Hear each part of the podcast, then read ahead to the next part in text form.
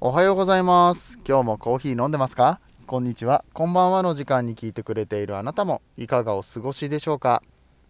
さてこの番組はコーヒー沼で泥遊びと言いまして自称コーヒーインフルエンサーこと私翔平がコーヒーは楽しいそして時には人生の役に立つというテーマのもとお送りしております。毎日15分くらいのコーヒー雑談バラエティラジオとなっております。皆さんの今日のコーヒーがいつもよりちょっと美味しく感じてもらえたらいいなと思って配信をしておりますので、えー、よかったら最後までお付き合いいただけると嬉しいです、えー、ではでは本日も始めてまいりましょう。7月の14日の木曜日かな 7月の14日だよね今日ね14日じゃなかったら何日だよってね14日だよ 14日の木曜日でございます。ね、曜日感覚と日付の感覚が皆無でございますからね、翔平さんはね。はい。えー、よかったよかった。合ってたね。14日の木曜日でございます。早くない？え、でもそっか、14日なのかも。へえ。7月半分終わってんじゃん。いや、早いね。いや、しかしまあ、何も成し遂げられてないような気もしないでもないんですが、昨日は、えー、ひたすら家の掃除をしました。あの自分のデスク周りをね片付けて、えあとは洗い物が溜まってたのでそれもして。この話あれだな。えー、っと昨日、おとといのサイフォンナイトの時にもね話をしましたけど、まあ結構こう夜中になってね洗い物をしたりとかすることが多くって、もうめっちゃ眠いんですよ、もう眠くて眠くて、ああ、もうやる気が起きない、は早く立ち上がって、あとちょっと片付けて、ね、あの寝なきゃ、歯磨かなきゃとかさ、まあその時点でお風呂に入ってなかったらね、お風呂入らなきゃとかさ、いろいろ考えるわけじゃないですか。ねえー、だけど、洗い物してるうちに目が覚めるってことが結構あって。うんで、あちょっと睡眠時間削ってやれてないことやるかってなって昨日は昨日はね洗い物してるうちにじゃないな。掃除をしてるうちに、うん、なんかこう何テンション上がっテンション上がってはいないな。上がってはいないんだけどなんだろうな。変なテンションになってが一番正しいかな。夜中に変なテンションになって掃除を始めるっていうね。うん。あのコーヒーは飲んでないですよ。なんか睡眠の質のこととかも考えてね。あの夜中にあんまりコーヒーは飲まないようにしてるんですけど、うん、それでも結局僕昨日何時3時半とかまで起きてた。あ、そうだ、それで1個ね、悲しい話があったんですよ。あ、ごめんなさい、あのコーヒーの話全然関係ないんですけど、この後しますから。あの、一つ本当に悲しいことがあって、あの、時計を買ったんですね、つい最近。ね、あの鳩時計を買ったんですって言っても本当に安いやつで鳩時計のこのポッポって音も電子音ですし3000円ぐらいかな3000、3500円ぐらいでね鳩時計を買ったんですよ。どうしてもなんか鳩時計が良くてデザインとかじゃねいやそれ可愛いんだよ。あの鳩のほら鳥小屋みたいになってるからあれはあれで可愛いからいいんだけどデザインとかじゃなくってあの時間になったらポッポって鳴いてくれるのがいいって思ってあの僕あの時間の管理が下手だからね、うん、泣いてくれるのがいいなって思ってそれにしたんですよ。あのー、購入して2日目とかに、えー、落ちまして壁から。引っ掛けてたの。壁にかけてたやつ。落ちまして、えー、壊れまして。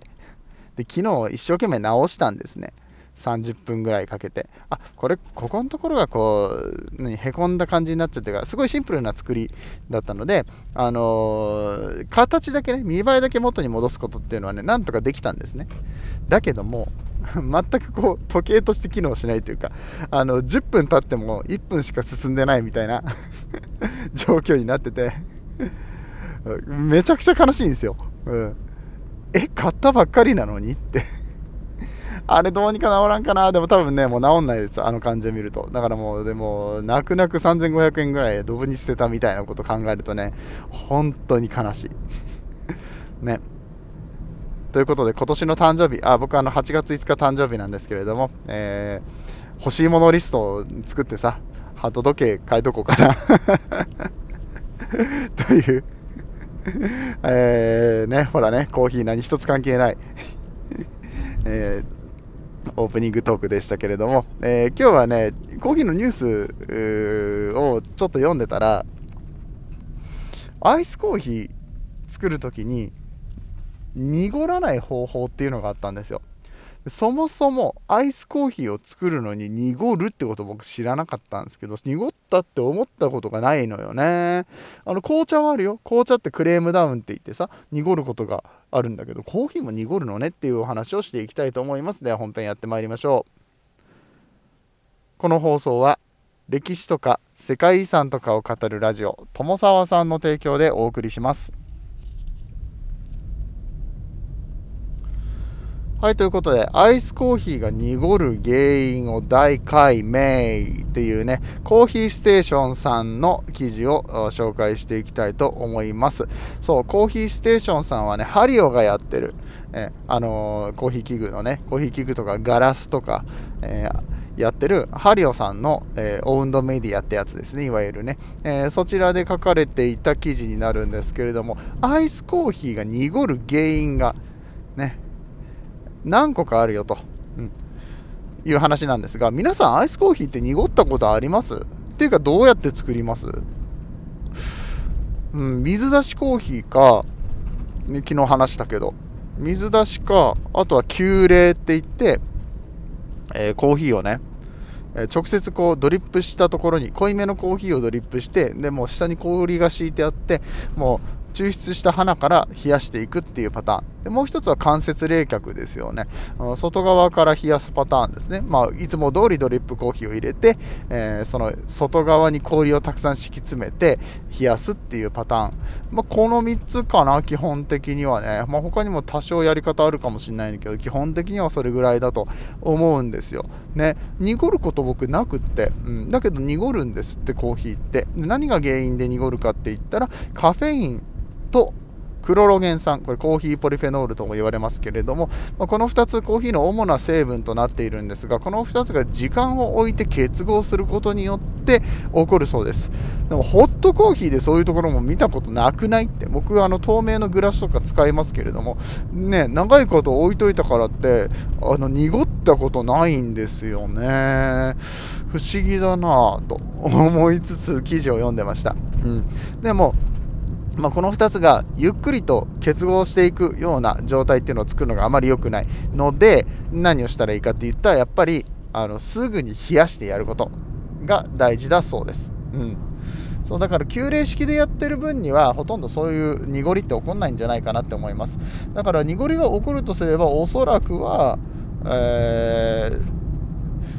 その間接冷却ですかね、まあ、アシッドコーヒーさん渋谷にあるアシッドコーヒーさんとかはね冷やしコーヒーって言って、まあ、普通のアイスコーヒーじゃないよ間接冷却で冷やしてるから冷やしコーヒーだよって言って、えー、やってますけれどもそういうやり方をすると濁ってしまう可能性があるよとね、えー、濁らないようにするためには一気に冷やすことが大事だよっていうことをこの記事の中では言ってました、ね、これ1つ目の原因。でもう1つの原因、えーとあとね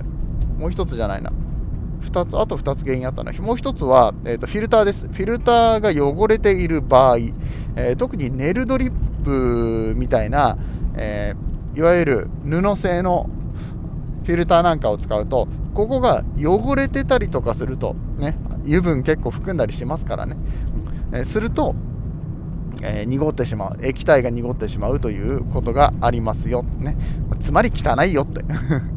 まああの健康的にそんなに被害はないのかもしれないけど汚いからね。あやめといた方がええんちゃうかなっていう。あまあやめといた方がいいっていうかその濁りを見つけたらあの洗った方がいいんじゃない？洗わなきゃいけないサインじゃないぐらいの感じに思っといてもいいのかなと思いました。その2つか。その2つだと思います。あの原因としては。だから、えー、クロロゲン酸と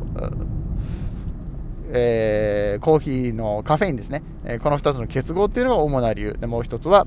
汚れが理由。あのカラフェとかもそうですよ、うん、カラフェとかグラスとかね。結局グラスが汚かったら濁って見えるっていう可能性もありますからね、うん、そんなにないと思うんだけどな。この記事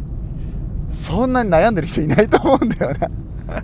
紅茶はあるけどね、紅茶はこのクレームダウンっていう現象が起こるから、ゆっくり冷やしてもダメだし、冷やしすぎてもダメだしみたいなのがあるけど、その点コーヒーは楽よね。そこまでならないから。うん。えー、ということで、まあ、もし、その濁りっていうところでね、気になってるよっていう方がいらっしゃったら、えー、まあ、どういうやり方で、えー、それが、避けることができるか、コーヒーの濁りを避けることができるか、で、一つはさっき言いました、急冷するです。ね、あのしっかりと冷やす、さもう最初から鼻から冷やす、ね、えー、急冷式のアイスコーヒーを入れるやり方だったら、そんなに曇ら、えー、濁らないよっていう話ですね。えそして、え2つ目の、えこの濁りを避ける方法2つ目、え器具を洗浄する。ね。当たり前ですね。え器具を洗ってください。汚れてると濁ります。っていうことが書かれてました、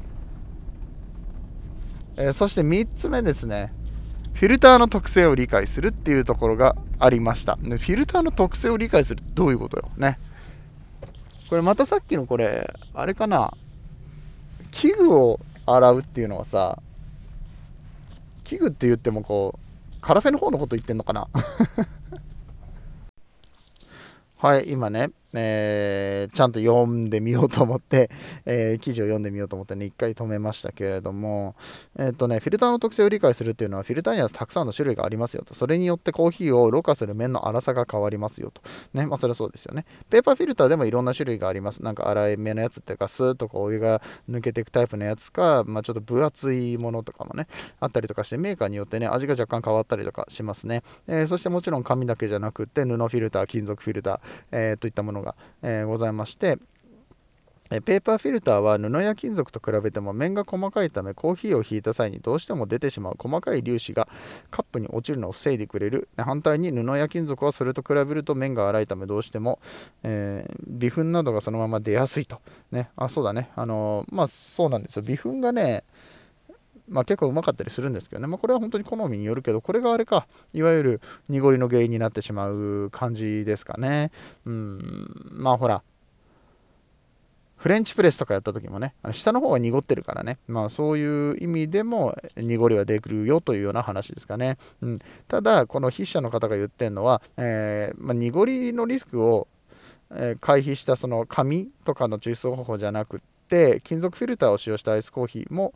いいですよ。だけど、えー、まあ、さらに言うと布でやったやつ布だとこうしっかりと油も取れるしこれが一番こうすっきりとねあのできるんじゃないかと、ね、できる限りこのとろみとろみじゃなくて濁りを回避してでかつとろみのあるあコーヒーが入れれるんじゃないかと。いうことでただネイルフィルターめんどくさいんだよね。ネイルフィルターめんどくさいんだよなっていう風になるとさうん今度はあれか。サイフォンがいいんじゃない？みたいな話にまたなってきますね。最近サイフォン推しですけれども。はい。えー、サイフォンはね、布フィルター使ってますからね。まあでも結局これをね、煮沸したりだとか、冷蔵庫の中で保管したりだとか、いろいろめんどくさいところがあるので、まあ、この夏のね、暑い時に、えー、このアイスコーヒーを入れることに関して、こう、どうしてもこう、とろっとした感じの、えー、滑らかなえー、そして濁りのないアイスコーヒーが飲みたいっていうふうに思った時はどっかのお店に行って飲むのもね、えー、いいのかもしれない。まあお店にさ、カランカランって入ってってさ、あ、熱いアイスコーヒーいっぱいくださいみたいな感じの時のアイスコーヒーって超美味しいよねっていうところに着手しました。よくわかんないけれども。はい、そんな感じで、えー、今日のお話面白かったよと思っていただけた方は、ぜひ、えー、番組の拡散などなど、えー、そしてコメントなどなどよろしくお願いいたします。えー、てな感じで今日は終わっていきたいと思います。皆さんにとって今日という日が素晴らしい日でありますように、そして素敵なコーヒーと出会えますように、お相手はコーヒー沼の翔平でした。次はどの声とつながりますか？